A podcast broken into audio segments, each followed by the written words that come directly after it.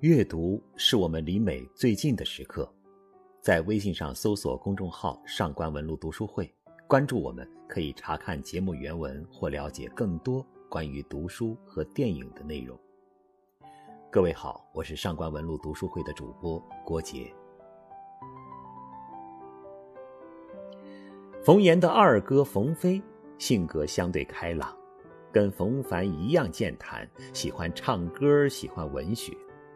技校毕业后，他一直在较远的郊区矿上工作，因此平时不怎么在家。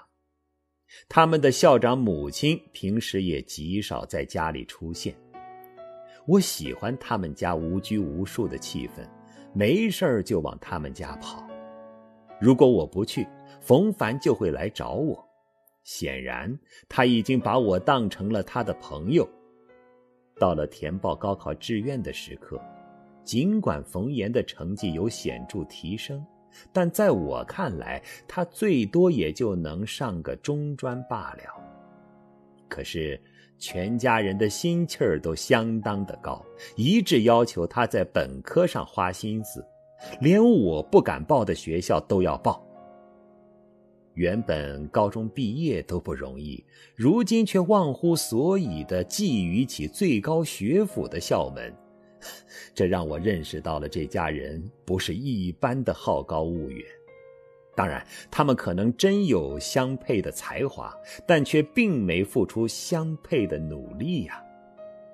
不久，分数出了，我如愿考上了大学，冯岩则距离中专还差那么几分。然而，这分数依然给了他希望。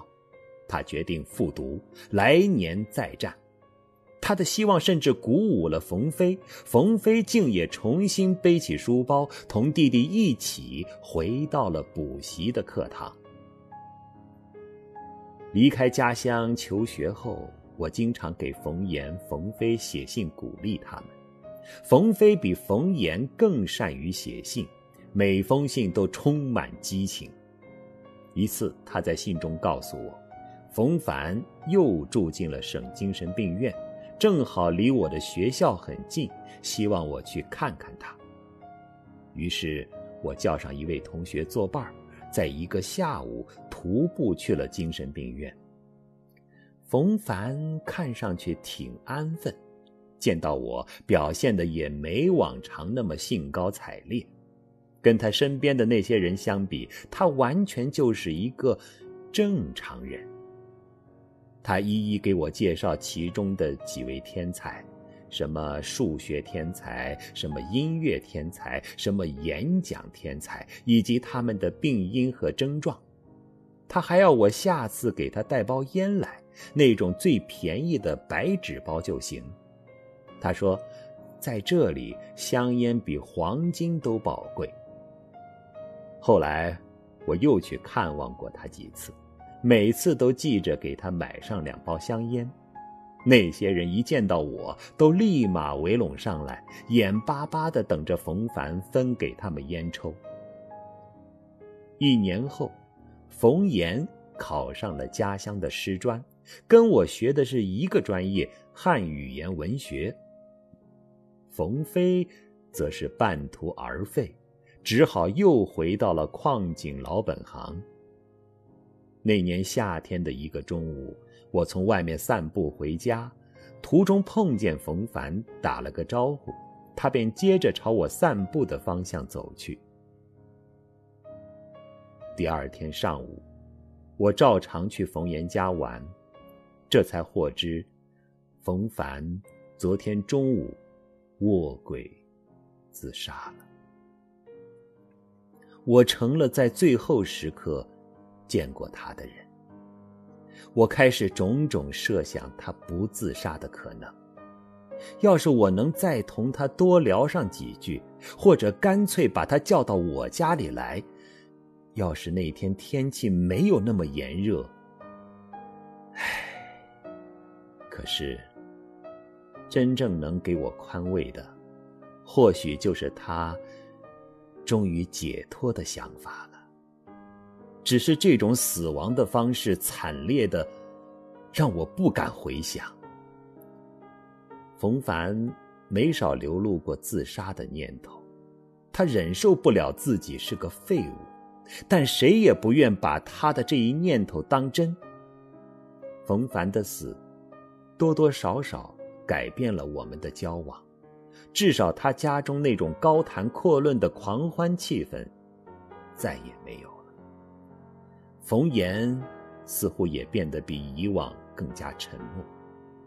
冯飞在表面上倒是没看出有多少变化，还像从前一样爱说爱笑。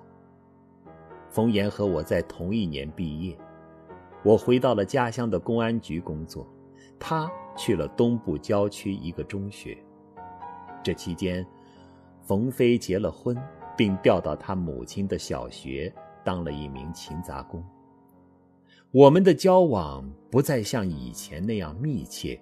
各自都有了新的社交圈。四年后，自觉社会生活的体验已经完成，我便通过考研离开了家乡。自此，与冯氏兄弟的往来就更少了，好像连信都没有通过。过去的生活是回不去的，变化对有些人意味着获得，对有些人，则意味着。丧失。冯氏兄弟的母亲再婚，姥姥过世，这些对于我都已不再像冯凡的死那么重要。我和新的朋友们正在向着自己的未来奋勇挺进。可惜的是，冯氏兄弟的生活，却并没有跟上我们的节奏。偶尔见面，很少能从他们那里听到令人振奋的消息。冯飞的婚姻始终处于动荡曲折的状态。冯岩因为在课堂上同学生发生了肢体冲突，一气之下休了长期病假。这一休，他就再也没能回到课堂。如今想来，倘若当时的冯岩，能好好谈上一场恋爱，我相信他的生活一定会有些起色。事实上，我们的高中历史老师给他介绍过一个在市政府工作的姑娘，可他嫌人家长得不够漂亮，因此压根儿没法正式进入恋爱的状态。后来跟他交往最多的一个朋友赖子告诉我。冯岩喜欢的其实是性感风骚的姑娘，他甚至为此求助赖子帮自己追求过一个在公共汽车上遇到的陌生姑娘。可问题是，他的风格跟此种风格简直风马牛不相及呀。看来，我并不真的了解冯岩的内心。无论我们怎样交流，我都难以进入他心灵深处的世界。那么，冯岩本人又了解他自身的内心世界吗？不得不承认，冯岩是我既熟悉又陌生的朋友，并且随着岁月的久长，我们之间所剩下的只能是越来越多的陌生了。再回家乡见冯岩或冯飞时，我基本上都是与我们共同的同学和朋友王德好一起去的。那时的冯岩已愈发像个病人，总给我一种无力感。冯飞，则结束了第二次婚姻，郁郁寡欢的脸上平添许多沧桑。让我觉得不妙的是。冯岩开始有了某些反常的行为，比如，他总想找个理由用手抚摸你的身体，一摸就是许久。我很想从冯岩的母亲那里知道冯岩身上到底发生了什么，可是对此他永远讳莫如深。多年之后，我才意识到。冯氏兄弟母亲对于家里发生的事情，应该是有不少回避和遮掩的。正是这样的回避和遮掩，甚而无视，将他的家庭逐步推向了深渊。又一年暑假，我忽听一个同学说，冯岩去世了。这怎么可能？我急忙约上王德好，骑着自行车匆匆赶往冯岩母亲的住处。冯飞结婚占用了他们原来的房屋，冯岩便搬到母亲和继父那里去住了。没错，冯岩确确实实是不在了。他的母亲平静地向我们讲述了冯岩去世的过程。他感到身体不适。主动要求去医院，而往常他向来是排斥医院的，谁知去了医院就突然不行了。冯岩母亲含糊其辞的交代，让我感到困惑，究竟是什么病也没有搞清。所谓的医院，就是精神病院，难道精神疾病也能让人死得如此突然？在冯凡的葬礼上，我曾见过冯岩的继父。那时的他是个公司经理，意气风发；而今的他老得已然判若两人。唯有冯岩的母亲，虽已发色灰白，精神气儿却仍旧不减当年。在这之后，我再也没见过他们。偶尔从王德好那里得知点滴冯飞的消息，冯飞又结了婚，有了个女儿，早早办理了病退手续，目前在一个厂子里打工。不管怎样，他总算过上了正常人的生活。虽说他的那两个兄弟无不鄙视这种平庸的生活，每次再回乡探亲。我仅止于打听一下冯飞的近况，并没想去见他。我以为，今天的相见，只能是对往事的打扰。此刻与过去，还是相安无事为好吧。前年的某个夜晚，我突然接到王德好的电话，当时他正在外地出差。他情绪激动地对我说：“刚才在酒店里，他碰巧遇到一个同乡，两人聊起来。那人竟是冯岩母亲的邻居。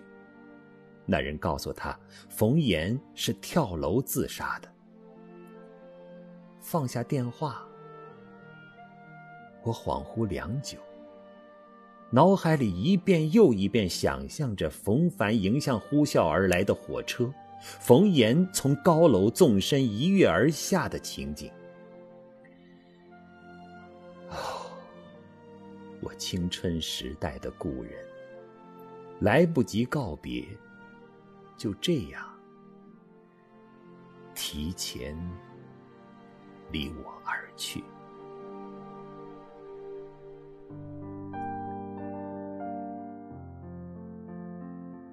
如果你想查看今天节目的内容，请到微信上搜索公众号“上官文露读书会”。阅读是我们离美最近的时刻，让我们共赴一场美丽的约会。今天的读书就到这里，下期再会。